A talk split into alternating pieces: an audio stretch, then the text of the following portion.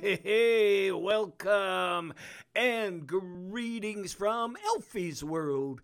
This is the place, well, where we try to bring you a little fun, pique your interest, and, well, maybe, maybe even give you an opportunity to learn a thing or two about history. Boy, I am so glad you decided to join us.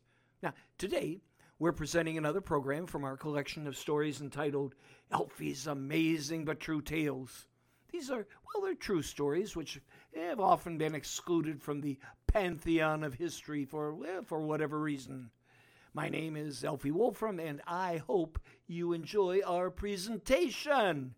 This is episode number 43, and it is entitled Man with a Vision. So, kick back, relax, and enjoy.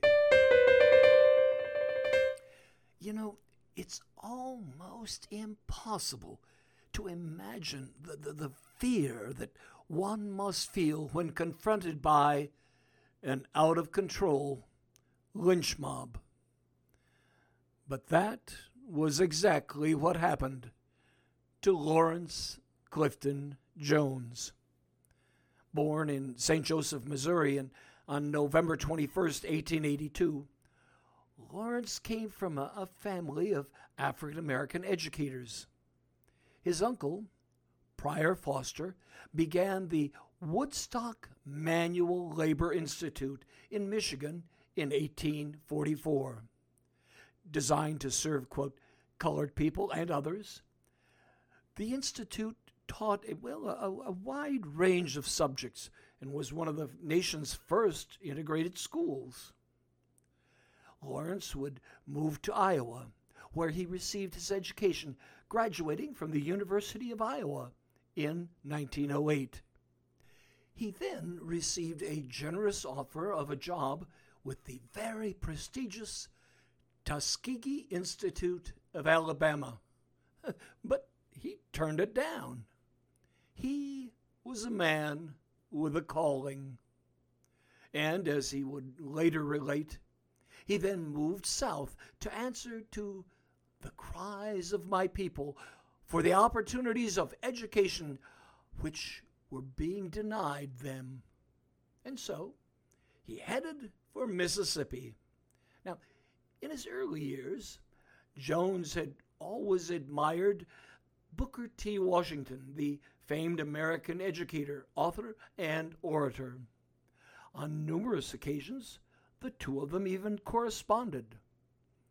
From this friendship, Jones gained a belief that African Americans needed to, well, they needed to work for their education. By doing so, he felt that they would gain practical skills that would help them later in life. When he first arrived in Hinds County, Mississippi, he began teaching at a small primary school for African American children. A devout Christian, Jones attended church every week. Now, on one Sunday, he overheard a group of church leaders discussing their desire to begin a high school for African American students in their community. After looking into the possibilities, he soon discovered that the need for such a school was even greater amongst the children of nearby Rankin County, Mississippi. At that time, 80% of that county was illiterate. With joy in his heart and overwhelming faith in God's calling for his life, and only a dollar sixty-five in his pocket, he gathered up a few textbooks and boarded a train for Piney Woods, Mississippi. He hoped it would be his new mission in life. Unfortunately, oh, he had no idea where to start. Then, in 1909, while resting under a cedar tree, he made his decision.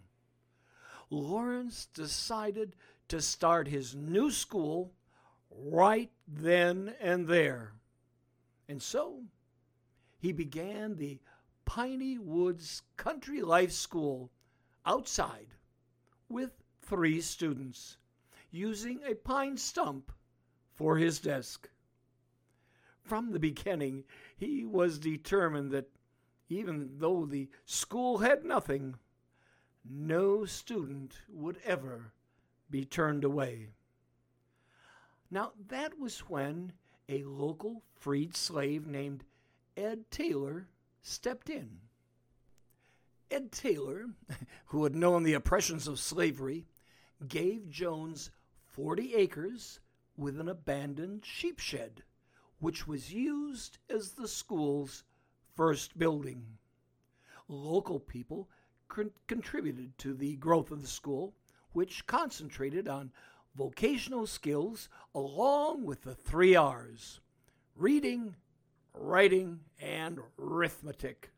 Now, Lawrence's goal was to provide education for the children of the poor, African American farmers, and former slaves of that community who had no money to send their children to school.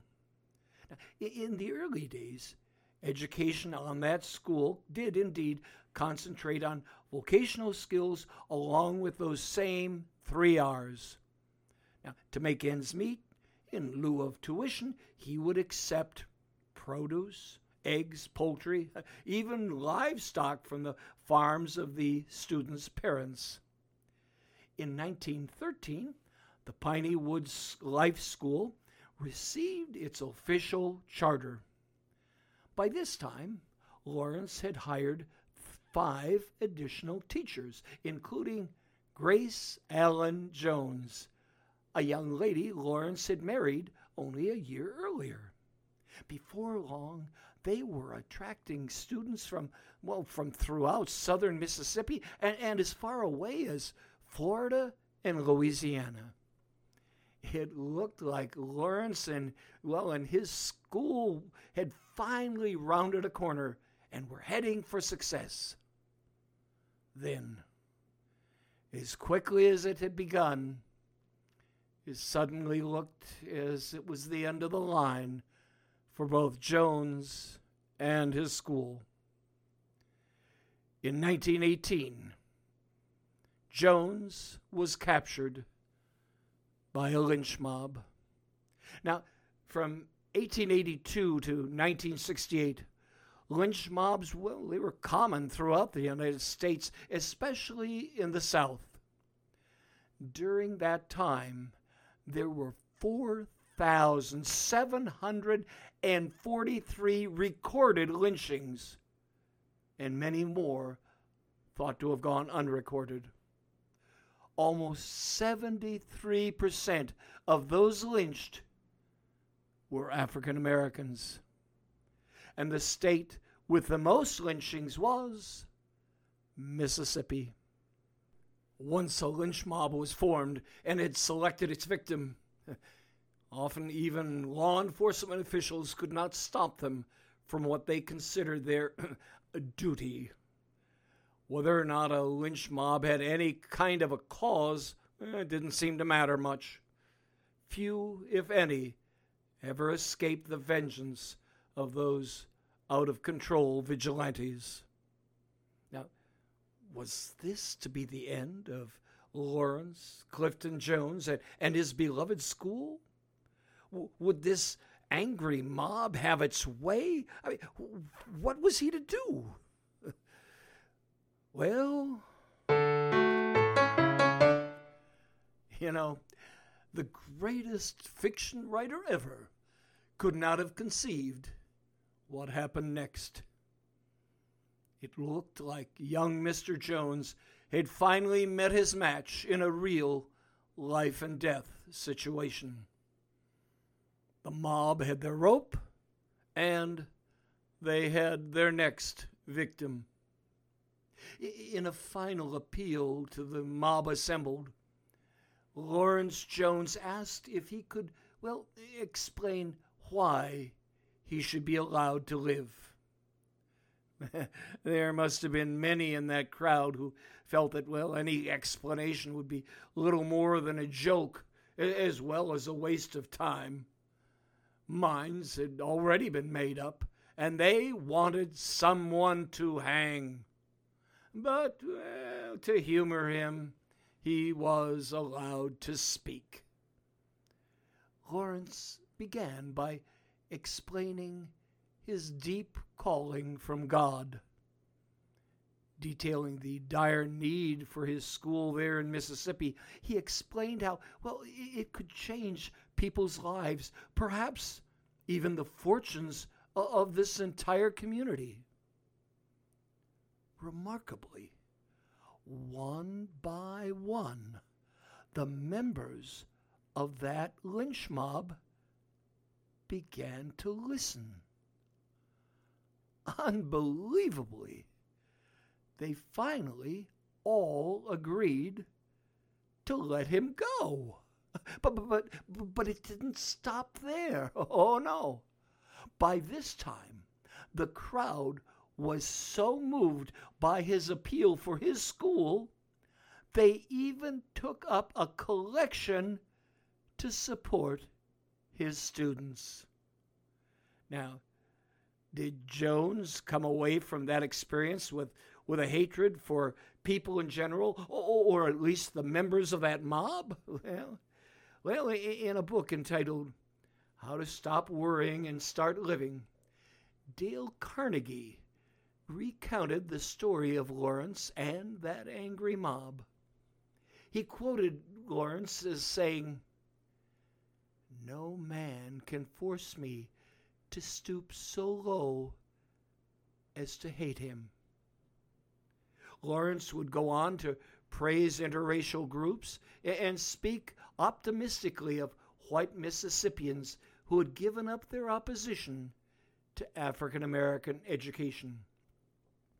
And the Piney Woods Country Life School did indeed go on to flourish.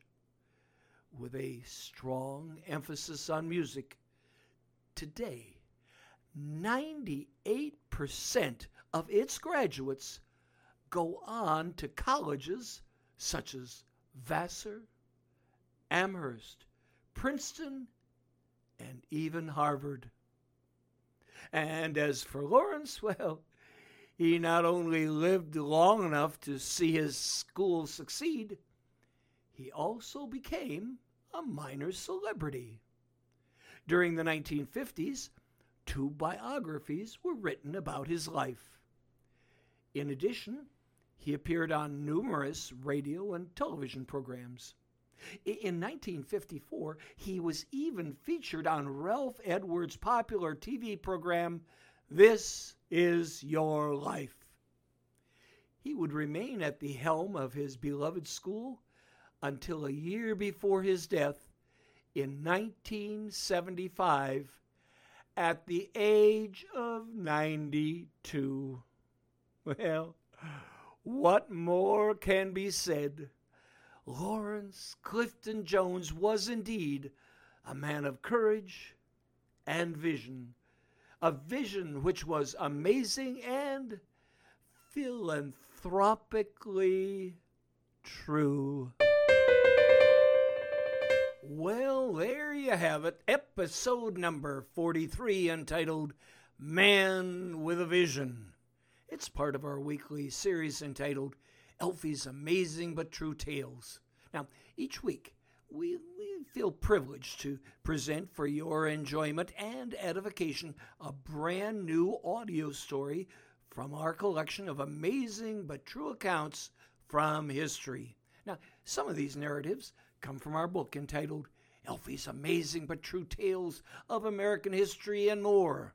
Now, as a listener to this program, you are entitled to purchase autographed copies of our original book, Alfy's Amazing but True Tales of American History and More, at half the publisher's price of $13.95 or a mere $7 per book. And that includes free shipping and handling anywhere in the United States? Well, for more information, merely go to alfysworld.com. That's A L F Y S W O R L D. That's alfysworld.com and click on Alfy the Writer for more information. And now, I would like to thank the following for helping to make this program possible. First, Garrett Wolfram, our technical producer and supervisor. The late Irene Wolfram, principal editor and provider of Sage Counsel. Expert Publishing for their help in editing and publishing our book. Lucas Ganza Anna Waltz for the Parlor Guitar Magic Set. Hoyne Tomish for the piano introduction. Dee Demizik for Breakfast Piano Jingle. And finally, the thousands of readers who have supported our efforts from the beginning.